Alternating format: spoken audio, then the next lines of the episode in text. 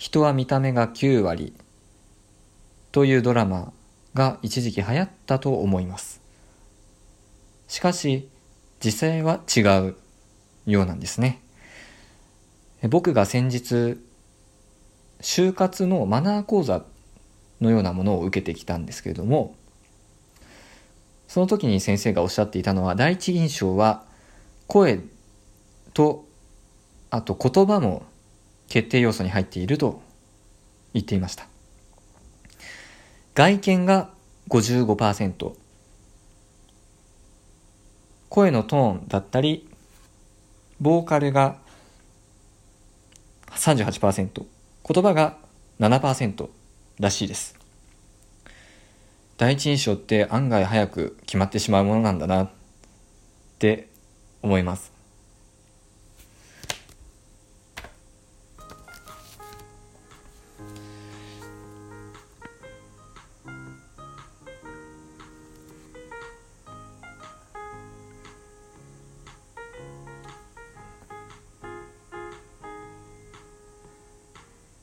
皆さんこんにちは。ゆっくり行こうよのパーソナリティいろはにハノンです。就活セミナーで第一印象はこのビジュアルがビジュアルとボーカルとバーバルつまり外見と声と言葉によって決まるものだっていうことをにちょっと驚きましたけれどもまあ、第一印象は確かに重要なんですけどその印象をどういうふうに維持していくかとかより良くしていくにはどうしたらいいかなっていうこと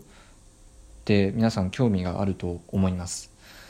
で僕はこの印象を、えー、操作するもの影響を与えるものとして、えー、思い浮かんだのが陰口です。ラジオトークの中でまあ、僕が配信したわけじゃ配信した番組ではないんですけども陰口についてどういうふうに向き合えばいいのか、まあ、陰口をつかない人同士でできれば、えー、人間関係を構築していきたいがどうすればいいだろうかっていう、まあ、そういうことについて配信なさっていた方がいたので、えー、僕もそれについてお話ししてみたいなと思います。一般にこういう相談を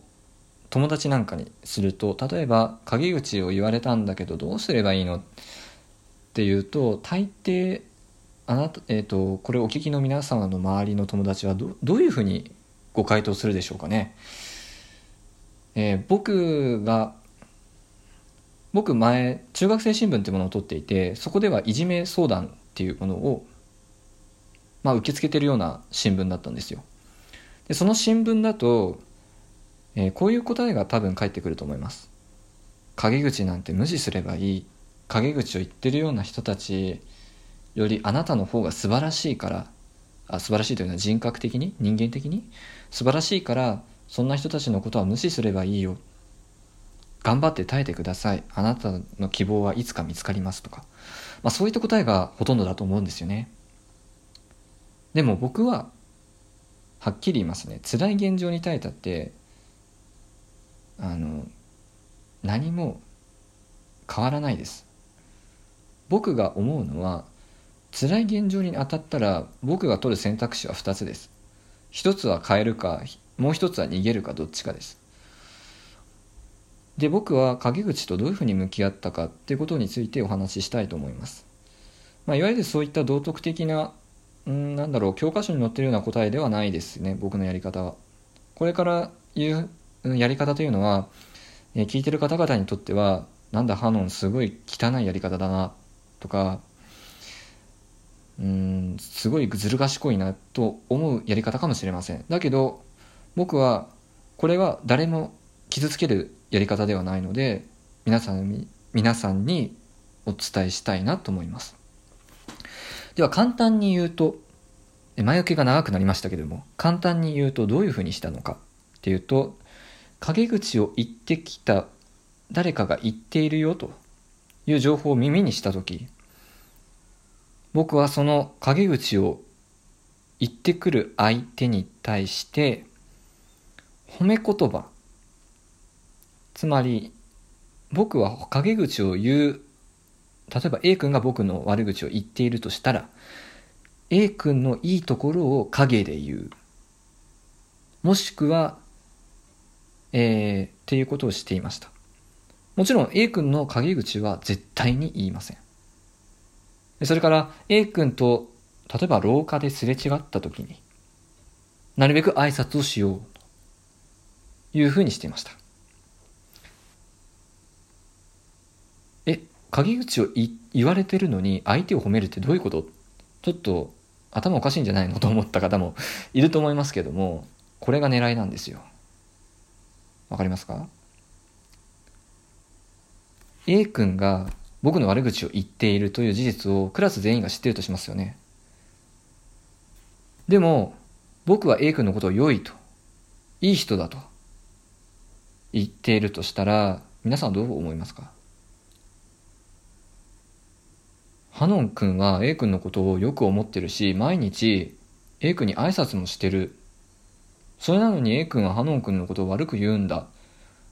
へえ A 君ってそういう人なんだね。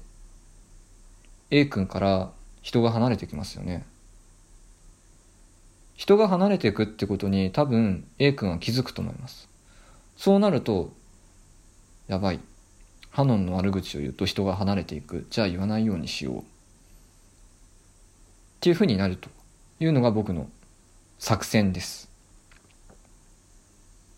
で、これって、まあ、どういうことかっていうと、僕、まあ、いわゆるいじめっていうものを僕、小学校6年間で体験したんですよ。小学校6年間ずっといじめられてましたから。だから、小学校に入った時は絶対にいじめられないようにしようと思ったんですよね。で、いじめって、な、あの、いじめられる人ってどういうふうに決めるかっていうと、あの、ズバリ世論です。世論と、あと、えっ、ー、と、とても目立つ人、目立つっていうかみんなと違う人がいじめられます。で、みんなと違う人で、違う人はまずいじめの対象になるんですけど、みんなと違うっていうことは僕はいいことだと思ってるので、そこは絶対変えてほしくないと思ってます。ただ、世論は変えられると思ってます、僕は。だってそうですよね。あの、選挙だって何だって世論が変わるからコロコロ政権も変わるわけですよね。で僕はあのどうやって世論を変えるかってことを頭でもうひたすら計算したんですよ。ってなると僕がたどり着いた結論としては A 君に対してまずえー、敵を持っていないと。いうことをアピールする必要がある。いつでも対話にする対話するという姿勢を見せる必要がある。そして僕は絶対に陰口を言わない人間だということをアピールする必要がありますよね。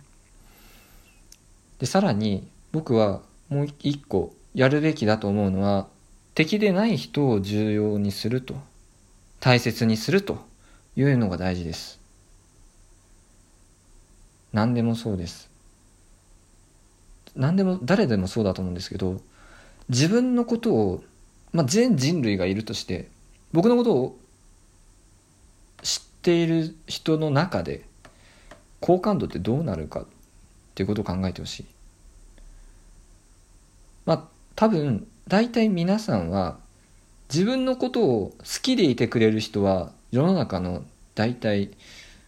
20%いるとして嫌いな人が20%いるとして残りの60%はどういう人かどちらでもないもしくは無関心であるということですよ。それだったら自分に対して無関心な人に自分に関心を持ってもらいなおかつ嫌われないようにすれば自分に対して嫌っている20%の人間と戦うことはできますよね。というか自分を守ることはできると思います。だから僕は陰口とどうやって向き合ったらいいかということに対しては陰口を絶対言わない。そして相手を褒める。相手に挨拶をする。これがベストだと思っています。なぜベストなのか。これは相手を一切傷つけてません。クラスのみんなも一切傷つけてません。そこにあるのはポジティブな言葉によるポジティブな世論の変換です。だから僕は悪陰口で苦しんでるっていう人に対して耐えろなんて言いません。陰口を言ってる人たちに対して世の中の矛先が向くように印象を自分の印象を下げないようにむしろ上げるように挨拶をしたりしたらいいと思います僕が本当にやってよかったなって思ったことはみんなにありがとうという言葉を言うことですありがとうって誰も傷つけませんよねでも言われたら嬉しい言葉。こういう言葉って他にあるでしょうか？僕がどどういう時に使ってたかっていうと、プリントを渡してもらった時とか、あとちょっとしたことをしてくれた時に、ありがとうって言ったりします。あと、ごめんなさいって言いがちな場面でありがとうって言ったりとかね。それがいいんじゃないかなと思ってます。えー、少しでも、まあ、いじめだったり陰口で苦しんでいる方が報われるようにと思って、えー、配信しました。あの、こんな僕でよければ、あの、悩み相談とかも受け付けてるんで、あの、ツイッターでも何でも、あツイッターのダイレクトメールでもいいですし、あの、メールアドレスも番組に載せてるんで、よかったら送ってみてください。いろはにハノンでした。みんな負けないでね。